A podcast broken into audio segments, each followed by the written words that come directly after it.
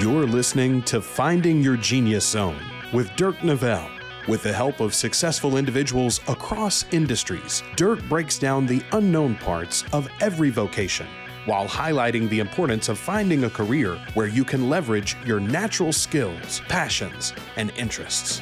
Now, here's your host, Dirk Nevelle. Hi, this is Dirk Nevelle. Welcome to my podcast. Uh, on with me today is a friend of mine, Kevin Hostler. Kevin, welcome. Hey, thank you. Thank you for having me. Yeah, thanks for having uh, coming aboard. You know, I was uh, able to have Kevin's wife on. I don't know six, seven, eight weeks ago, and she was amazing. I've met Kevin um, years ago.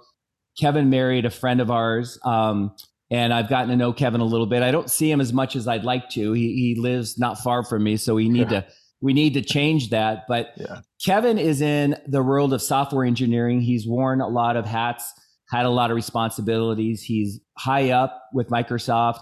He's worked at Amazon, um, lived in North Carolina, spent some time in Georgia, and now we have him here in Washington. So, yeah. welcome to the Pacific Northwest. Um, so, Kevin, why don't you tell the audience a little bit about high level what it is you do, how you got right. into it, etc.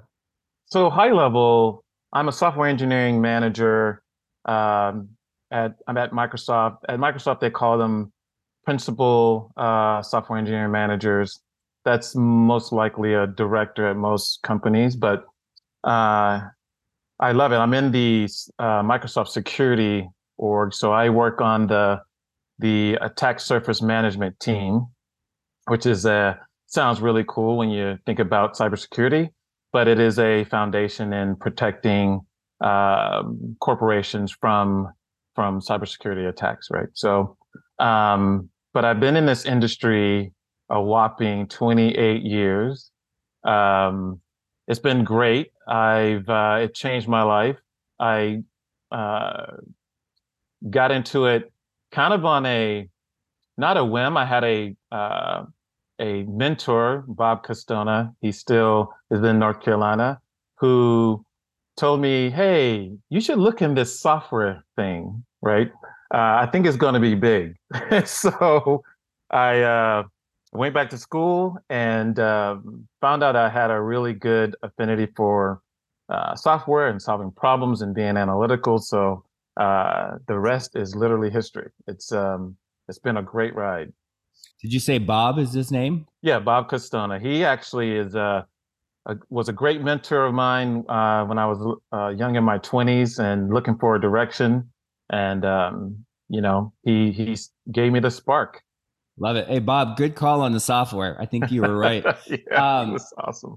So I'm curious. I mean, I'm I'm kind of imagining. Like, I want to know what age were you when he talked about this, and then kind of curious where you, what direction were you going down at that time? Like, right. were you in a totally different world? And he said, oh. "Hey, hold back. Let's let's consider something different."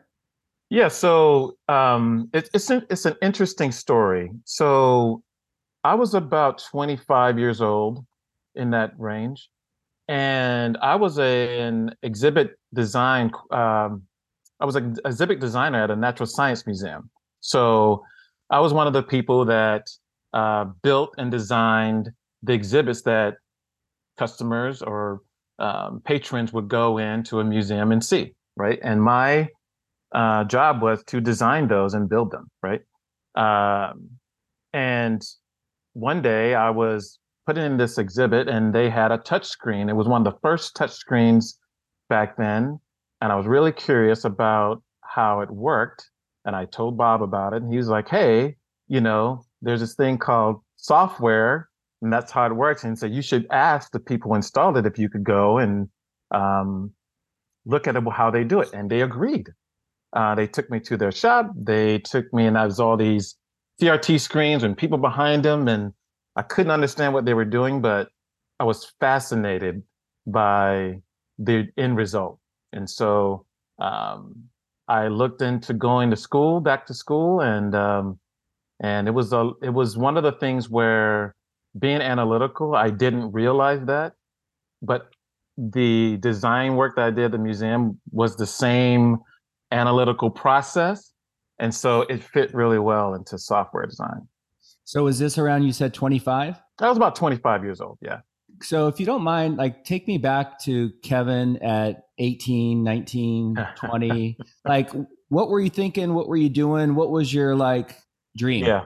So okay, so at 18, I either thought three things. One, I was going to be uh, a high jumper in the next Olympics. I was either going to do that or I uh, was going to go to school for, uh, which I did, uh, fine art and work at Disney. Uh, or at the time, 18, um, I entertained going into the military because a, a, large part of my family is in the military. Okay. So my mother, uh, she asked that and said I was going to college. Uh, I was the first male in my family to go to college, so she's like, "You're not giving that up." And um, yeah, I think that was the that was my thought process at the time. Uh, was that um, I was either going to be a track star or uh, some some you know famous artist that uh, work for companies like Disney. So you were creative or are creative? Yeah, yeah, yeah. That was my kind of my thing. Yeah. Um, you know, I played music. I, you know, uh, I did a lot of drawing and painting at the time. So yeah. And and the reason, Kevin, I asked that is just because it's like it's interesting when you go back in time and you think about the the obvious things like what you did on a Saturday with your buddies or mm-hmm. what you spent all night doing at the you know back then maybe we didn't have the types of computers but like I always tell people to pay attention to the obvious the little things that light you up um, okay so 18 19 20 you went back to school and then the design so just so I understand is that you going into a museum and someone's going to do a work a piece of art or something and you have to design everything that goes around or how that art is displayed so it's more in the, uh, this was a natural science museum. So it's really talking to a lot of scientists. So my first job, for example, was uh, they had a live, live snake exhibit in the North Carolina Natural Science Museum. And my job was to redesign it so that it was more welcoming to all ages. So both kids and adults, because they had live snakes in the in the exhibit, right? And so I worked with a lot of scientists to kind of get a feel of what they wanted to uh, portray. The they want people to be welcomed in and and learn about the snake. So um, they want it to be kind of a a leading. Um, people are led to see the bigger snakes and the and learn about the poisonous ones versus the non or the venomous ones versus the non venomous ones. And so we talked to a lot of scientists about how to design that. And so that was my job. That that's just like that. Just talk to them, come up with a small drawing and then a um, then a prototype basically made out of styrofoam and then build it. Yeah, so I'm kind of thinking the analytical part of your brain is kicking in where you're talking, you're thinking, you got to do this and that and this. Yeah. And then okay, so fast forwarding, you get into the world of software. Was it a situation of at a young age where like oh my god i love what i'm doing? Or did it take a while to kind of sink into your you know your groove and In software? Yeah. Brother literally the first thing that worked i was hooked. It was like a drug. I i, I kid you not it was uh, i remember doing like uh, i was in school and we had to write this um, little short program to um, not only to pull some information out of a a data table and display it on the screen in a certain order, right? And when it didn't work, and it didn't work for a couple of days, and then it did, and I was hooked. I was so ex- I mean, the adrenaline rush from that was it was addictive, and I wanted it all the time. I I mean, I I was one of those engineers that stayed up all night and just literally trying to find that rush again. And so um, I was hooked. I was hooked on it, and it's problem solving. It's if anyone has a like has done a a puzzle and figured it out, and that feeling you get from it, that's what these engineers feel every day. Yeah, no, and I and I'm kind of thinking about you as a high jumper and I'm like, it's it's got it's it's got to be a little different, the adrenaline, right? Yeah. Well, yeah, that's that's a little different, but I mean, it's it was a it was a lot of fun in the beginning um, because I, there was a lot of problems to solve when I got into the to the uh, to this business in this industry. I mean, the internet was just getting started. Yeah. Um, I tell people that I was there before uh, when when the dial-up was just it was just getting started when you you had really slow dial-up and and things were uh, just creeping along. But um, but the work was re- there was a lot of challenges to solve back then. So um, it was a lot of fun. No, I love what you're saying. I want to get into that, but I, it's funny when I started, I got into technology at a young age, and a buddy of mine worked for a company. It was called um, Internet in a Box, mm-hmm. and, and, it was like I remember uh, you buy the box and it's all dial up, and uh, I think it was Sprynet. I don't know. And then I went to go work with Mark Cuban at broadcast.com, and then bandwidth was a different world, but I remember that dial up noise and uh, the moment it connected, it was like, yeah. yes. But um, yeah. But what you're say- saying, Kevin, I think is really, really. I, I, I think if you're listening, the the the adrenaline of puzzle, putting together a puzzle, yeah. uh, and then solving something. I think um, you know, even in my world, I have different skill sets on my team and mm-hmm. you have processors and loan officer assistants and you know the putting together the puzzle of all the pieces of documentation and mm-hmm. it's really important so i think that's a really interesting thing you say because i think if you're listening you should pay attention to you know that and i think for me i enjoy that but probably not at the level you do um, getting into uh, getting into the the business like the puzzles become more complicated as yeah. you get bigger yeah. projects, etc. Can you just kind of walk me through? Nothing confidential on a client, but just give me an idea from like A to Z on maybe in recent years or in the last 10 years of a major project or a major puzzle that you put together. And the reason I want you to uh, articulate is just to really get clear so the audience can like understand exactly what it is your role was and whether you're the one coding or whether you're the one you know meeting a, a client them saying this is our problem creating a solution going back to coders i don't really know what the steps are but maybe you can kind of talk to us a little bit about that yeah so there's there's a couple of different ones and i'll i'll bring one back from when i was an engineer because i've been a manager for quite a while now um, where i was working for this company called learn.net and they were they build learning management systems for corporations like uh, like Allstate and and and others, right? And uh, they needed a a more uh, cooker cut cooker cooker cut solution for um, multiple clients, so they wouldn't have to keep rebuilding the same thing over.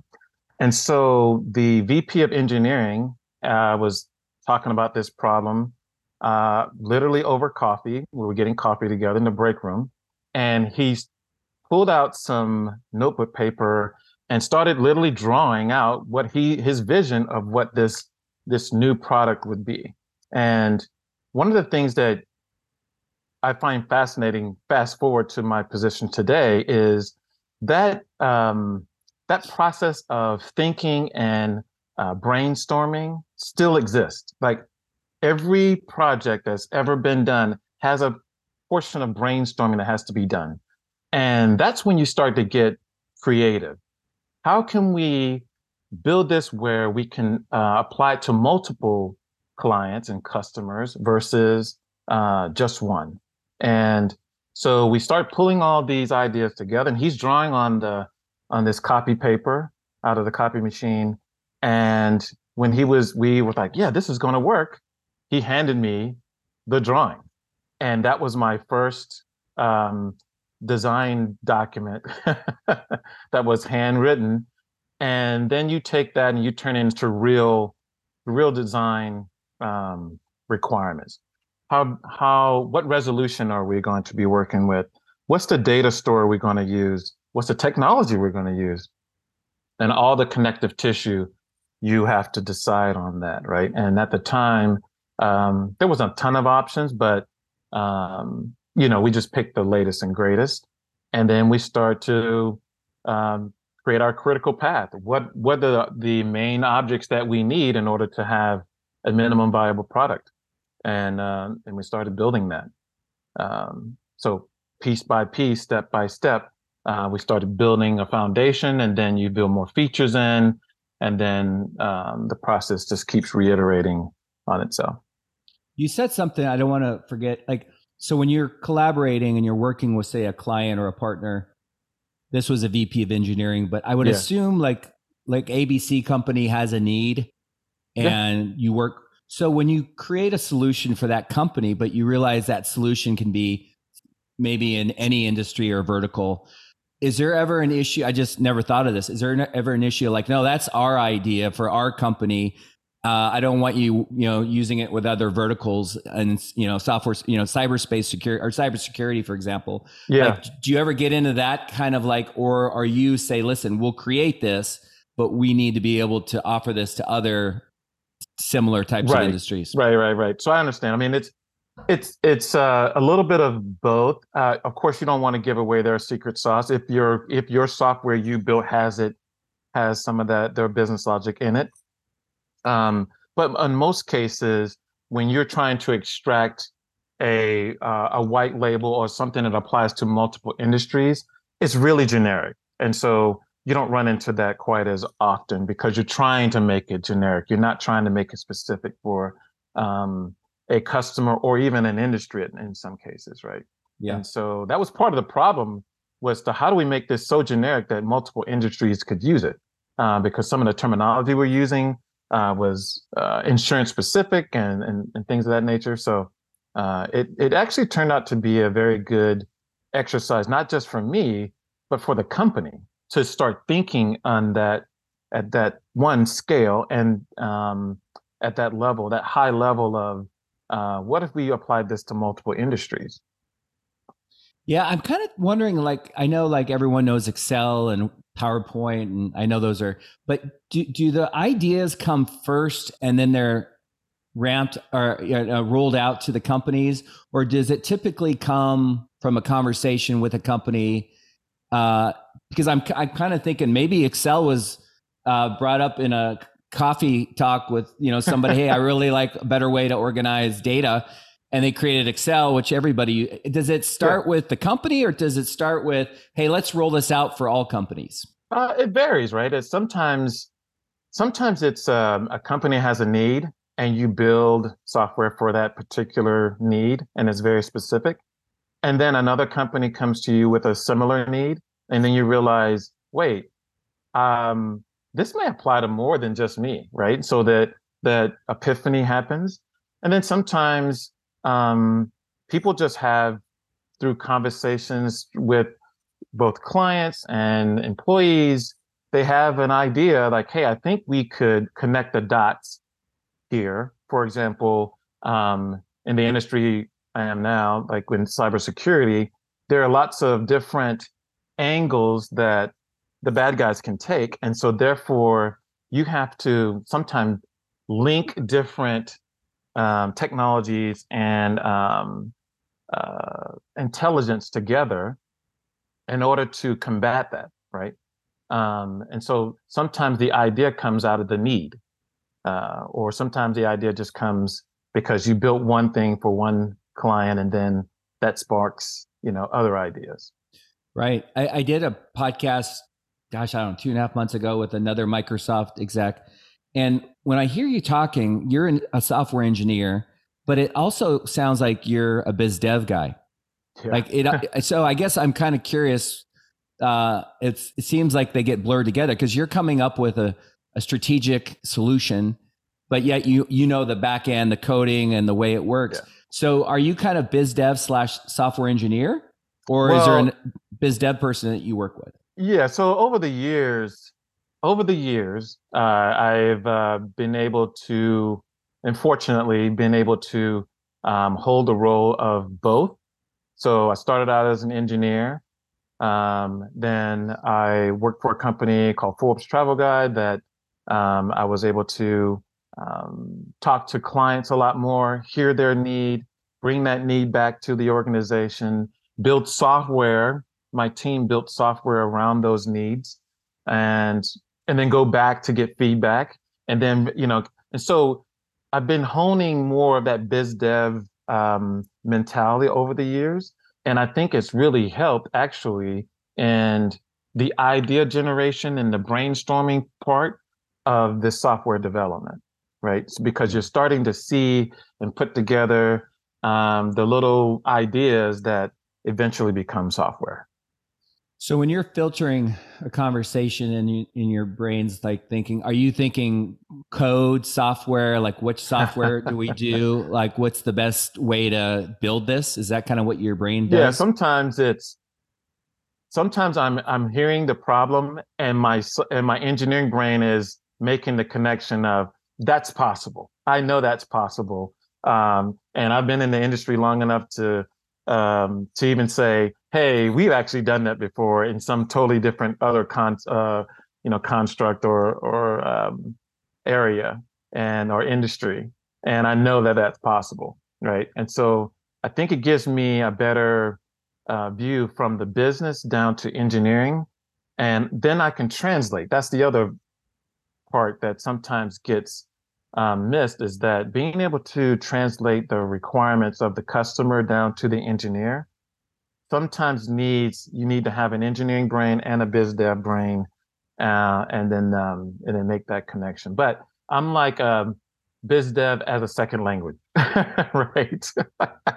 No, i get it. I get it. Um, i'm thinking too like for you to be able to like play both sides of the fence like you must have had experience in your earlier days writing code yeah. or play, you know doing whatever right? So it's like if you're managing a group of people that code or whatever you probably know what they're doing on a day-to-day basis. Okay. Yeah. um so do you ever get do you ever do code or are you just basically dealing with people? Are you managing people to do I'm managing people uh, okay. for the most part. I i don't write a lot of code anymore. I haven't been in that position to write a lot of code. I have written code like oh, personally, um, just because I have an idea and it's like, you know, you get up in the middle of the night and like you have an idea and it's like, hey, will this actually work? And you kind of play with some stuff. But I don't write production code anymore. I leave that for our very talented young people. yeah. And so like, and I was trying to think how to phrase this next question. So when I met you, and I I don't assume, but like you're like engineers. I know a lot of engineers, I, buddies of mine, and they're very. Um, some are very introverted. Some are very just. You are like very warm, and I mean, we we got. I know we got along, and we laughed, and it's like you really have a a range of skills where you can go down that road, but you can also go down the other road of just yeah. relating to people. Um, I guess my question is about people that want to get into this, maybe they just want to code, maybe they mm-hmm. want to do what you're doing, but what would you say is like the trait that served Kevin? Like, what is it that makes you good at what you do? I, I read a little bit about some people did reviews on you, and one of them that stuck out was how uh, calm you are under pressure and your demeanor, right? Uh, and I assume there's stressful deadlines and there's things that happen and whatever. Um, is that one of the the components of Kevin that makes you unique and good at what you do? I think um, I've always felt like I've had a engineering slash creative part of my brain always. Um, I like building things. I, I, was one of the kids that took stuff apart, you know, to try to see how it worked. But the, the other part of it is, is that uh, I do like um, you know talking to people understanding how their point of view right? Um, when i some of the jobs i've had i've had to interact with the customer and it's really interesting to see well how do you actually use the product? And you only get that from being um, uh, open to that conversation if you will. And so i don't put myself in one bucket or the other. I think uh, again, I um, part of my personality is, hey, if you come to my house, um, we're gonna, you know, break bread and and have a laugh and um, and um, tell stories. But the other part is that I like to go in my office, shut the door, and and really try to think and create and write and and do those um, things that are isolated as well. So if you're talking about if I'm going back to I'm talking to my son who's 28, right? And I'm trying to get him to go into this industry because actually he has the mind of an engineer. Um, I'm telling you, you don't have to just sit in front of a computer all day. It's not always that. In fact, that's the easy part. The hard part, the part that takes the other part of your talent is collaboration, problem solving, networking when you need to get things done, even at a small company. Um, that's you know that's part of it too. So um, understanding that there's a sales department and a HR department and uh, and all these things and being able to navigate that. Um, so I feel like my personality being kind of um, not isolated to one or the other has actually helped me in my career. So what would you say like i'm curious like your your days your nights mm-hmm. your thursday morning your sunday afternoon like what is it like to be in your world as far as schedule control of your schedule uh, i know you know recently uh, you and michelle have been doing a lot of traveling so you've had some free time and i mm-hmm. know you're down to single digits in terms of getting to the next chapter of your life yeah. but if you look at the like the last 20 25 years were you a nine to five? Were you a nine to four? Then you go back to your computer at night. Like, help yeah. the audience understand if they want to go down this road, what they're going to be dealing with in terms of schedules. Right. So it it really depends. Um, there obviously we're in an age where um, software engineer is growing is growing really fast, really rapidly. Even with AI, um, it's it's it's not it's not causing things to slow down at all.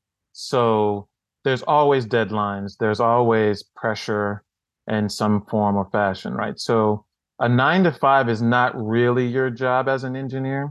It's kind of whenever you can get it done and how much ever time you need.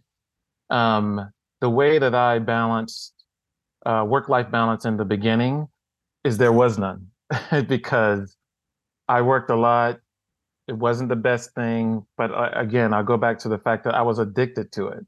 Um, I would would sit down and to watch a baseball game, and all I could think about was the problem I was trying to solve, right? And um, so I was addicted to it. So I wouldn't advise that methodology, but um, there it, there is something to be said that sometimes you do wake up in the middle of the night with the answer to the to the problem you're trying to solve, don't fight that. Um, let it let it flow because sometimes that's when you are your best. And another thing my mother taught me actually was that um, everyone has the best time of day that they work, and if you can figure that out and kind of if you can manage your schedule around that, that's that's the that's the ultimate. Uh, and I was able to over time be able to to do that. I'm a midday kind of guy. Um, I'm not a super early morning or super late at night. I'm a midday kind of guy. So um, I try to schedule, make my schedule around that. And I like, um, I like that. I like that. Yeah. So what time do you get up usually on average? Uh, you know, I get up around 7 30, 8, just because I like to get up and meditate a little bit, have my coffee before the day starts. Um, and just really, uh, I've been doing a lot of the meditation, gratitude kind of thing in the morning um, and that's how I start my day a little with a little quiet, and then um, and then I get going, and then I you know it's meetings and um, then looking over uh, projects and thinking about the next project and planning and strategy and vision and all that kind of stuff. But um, and then I I try to do uh, some exercise at some point during the day, uh, whether it's run or lift or uh, I, am a golfer, so play golf. You know, um, even if it's just going to the range and hit a bucket of balls. I mean, just to clear your mind. Um, and and that's it. I mean, it's um, that's my day. Um, but today, these days, I do a lot more meetings than coding, obviously. But um, the men- the mentality is the same. And can you do your job from home pretty easy? Yes. Yeah. Actually, right now, there's not a lot of people that are in the Washington state that are on my team. Um, I have a team in um, in Atlanta, and um, um, part of my team is here in in Redmond, and then I have people that are in um, uh, San Francisco or the Bay Area. Okay, so yeah. just uh, kind of putting a period at the end of the sentence on schedule. So if you're interested and say you're someone who wants to have a family and coach their kids in sports or whatever, it sounds as though there's flexibility around the schedule as long as you get it done. Yes. Yes. Okay. In fact, I uh, my son played baseball um, and football and basketball and through through his junior high, high school career, I may have missed one game. And so, yes, uh, you can definitely. I made that a point though, right? So you just make it a point to spend that time. What would you say? And I know you, you are still employed, so I'm not here to ask you to talk neg- negative about uh, your employer. I've heard of them, by the way, uh, yeah. Microsoft. Uh, but like every job has good and bad or pros and cons. What would you say is the hardest part looking back? Maybe it's something that caught you by surprise, or maybe you knew what you're getting yourself into. But is there something that if your son who's 28 that you might want to warn him about? Um, again, no job is perfect, but what right. is there? What is one or two things that maybe people should watch out for if they're going to go down this road? So, at a large company like, I mean, it's Microsoft. It's you know one of the largest software companies in the world. I mean, there's not a there's not a place that you doesn't know about Microsoft, right? So that's a different beast than if you went to a startup, obviously.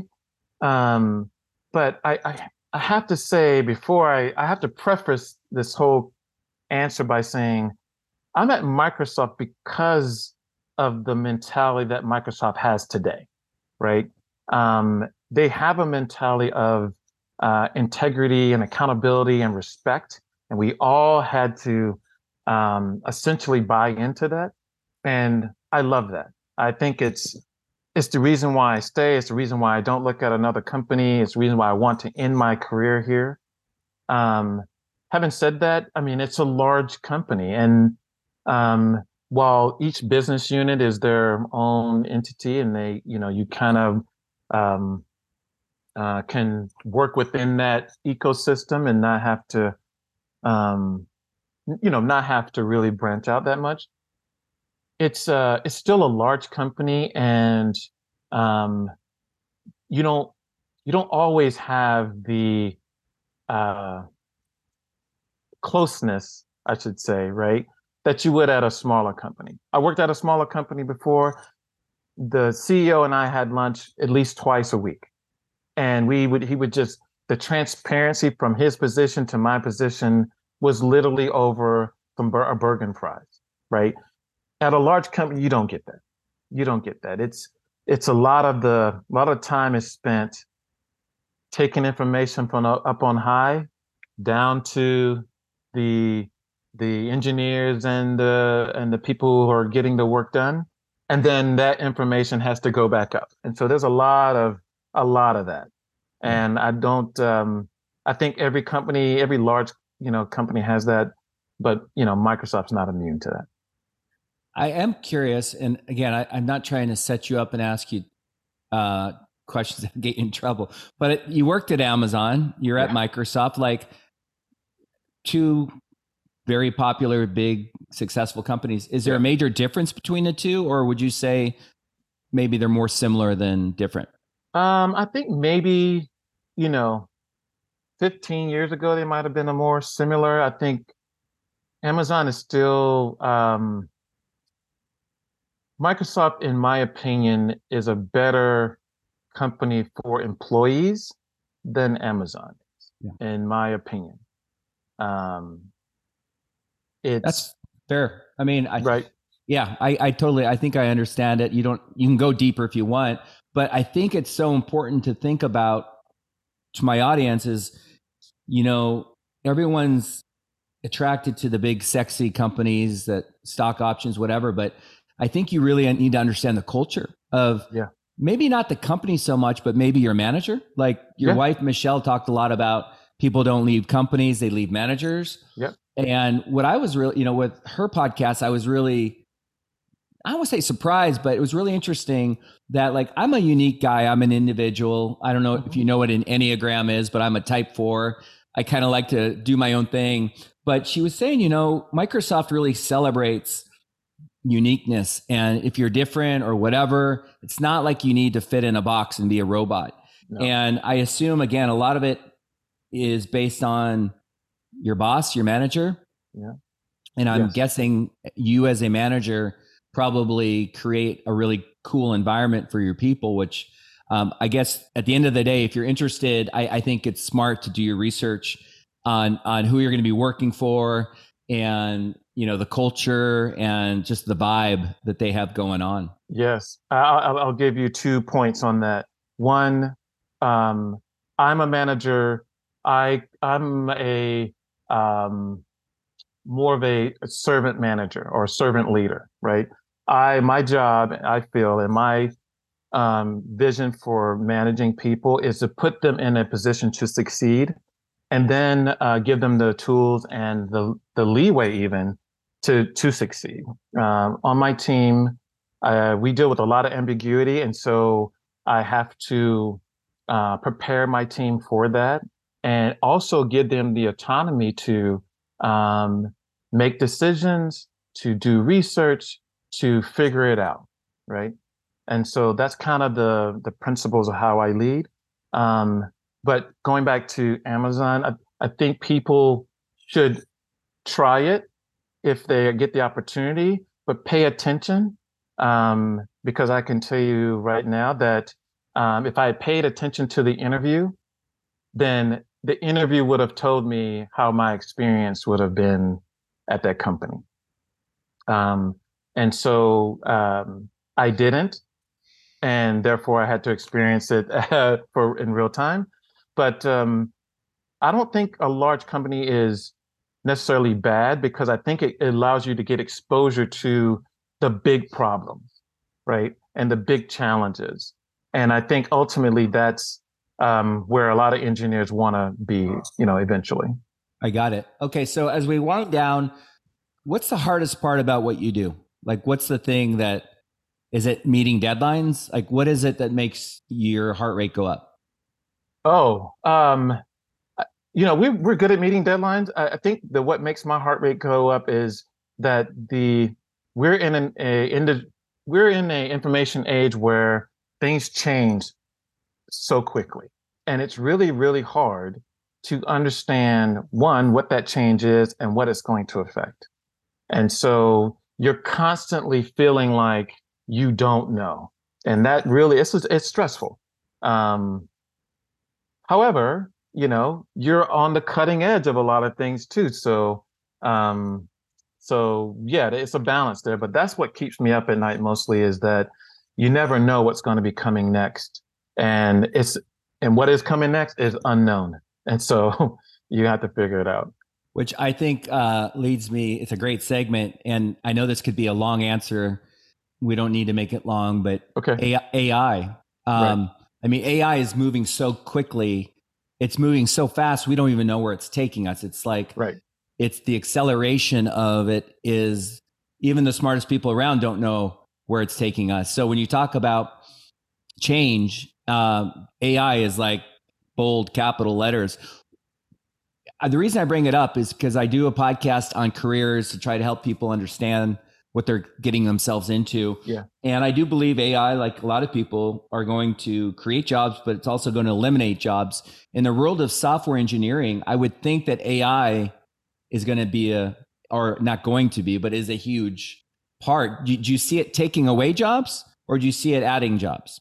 I have a opinion about that, right? So, um, I think it adds jobs personally, right? I think it allows for more productivity. And normally, when you have more productivity, doesn't mean that jobs are taken away. That means that jobs are actually changing, right? So you may not be qualified for this particular new job yet, but you can be, right?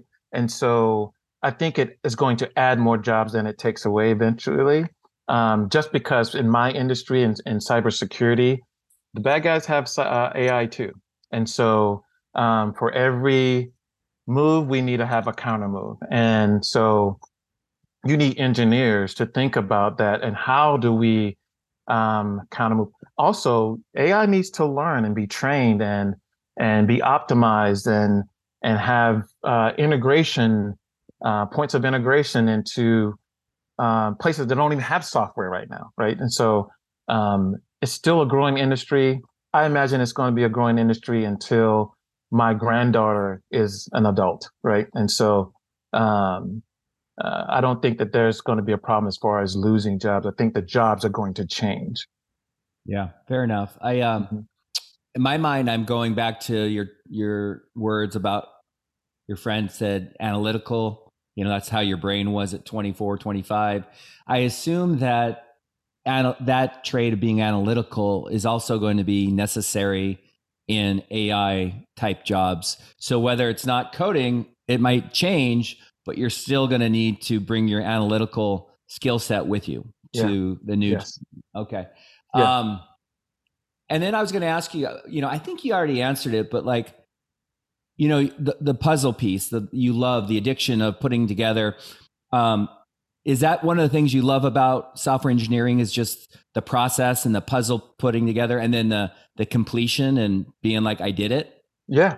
Yes. Uh, i mean i had a friend who was a contractor and we had a conversation about this once and he has the same feeling. When he's he's done and the the, the building or the house or whatever is done and he's they've cleaned up and they are leaving the the property he has a sense of satisfaction like when we first got here this was a was a blank slate.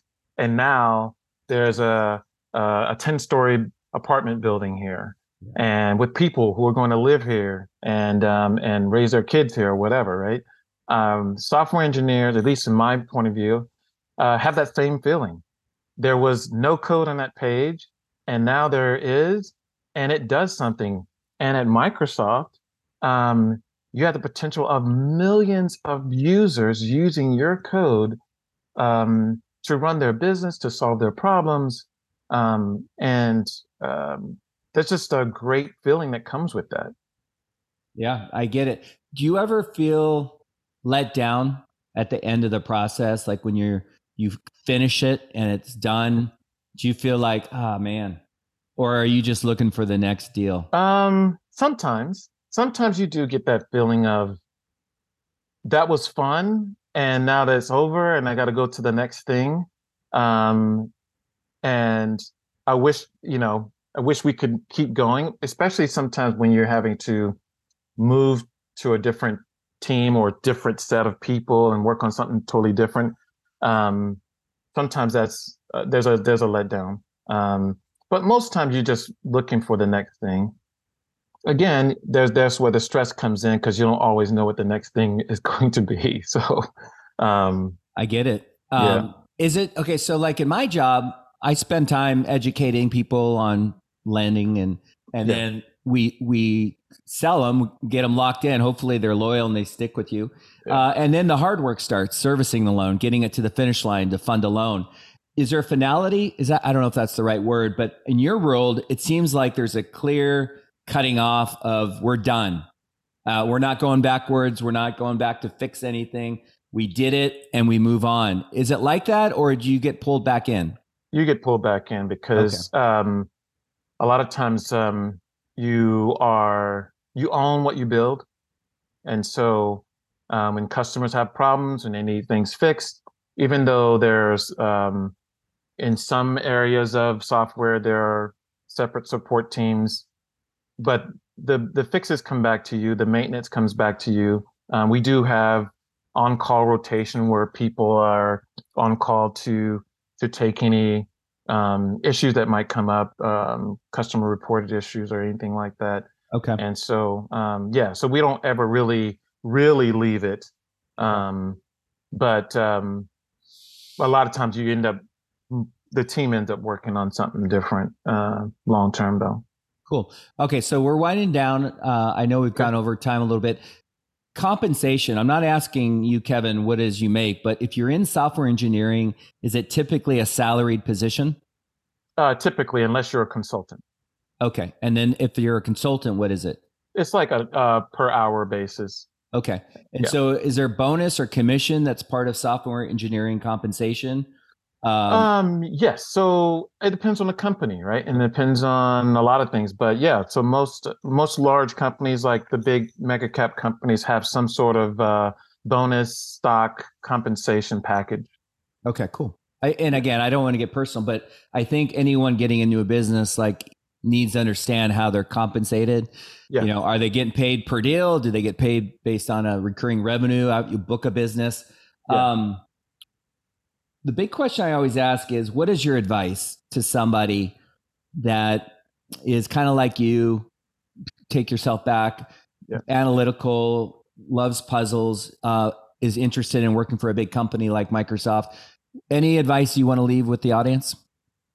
My advice would be we're in a in the uh, information age and it used to be that you had to go to school to learn this information or you had to go to a library you don't have to do that anymore that information is literally at the the tip of your fingertips just type it in and you can learn anything i would advise don't let the school or or the information gap be um, what keeps you out of the industry because you can learn anything.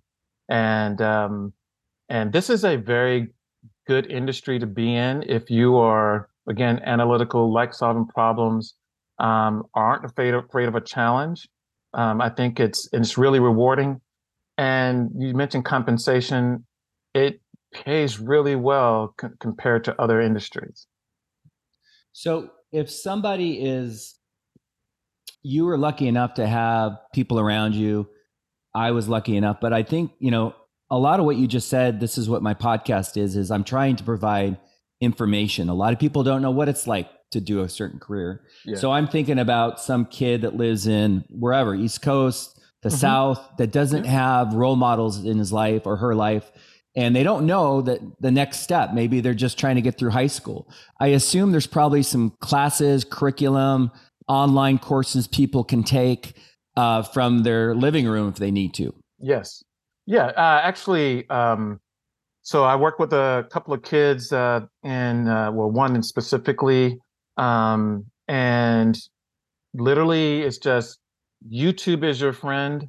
And if you need, if you still can't find what you think you're looking for, because the library is vast, I, and I get that. Um, sometimes you just reach out to somebody you know. We can reach out to me.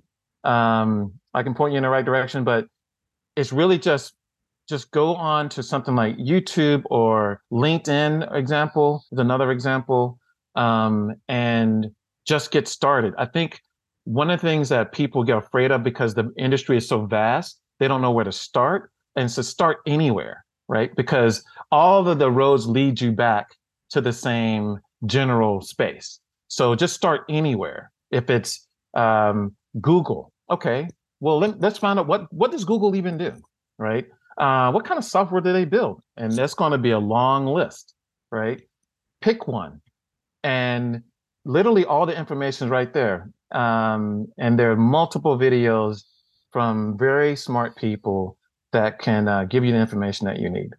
Like the video with you. I mean you're very i'm serious. You're very smart. I think i think if someone sits down and listens to this podcast and listens to you not me they're going to have a really good idea of of a career. And if you pay attention, a lot of your life, a lot of your minutes and hours are spent working.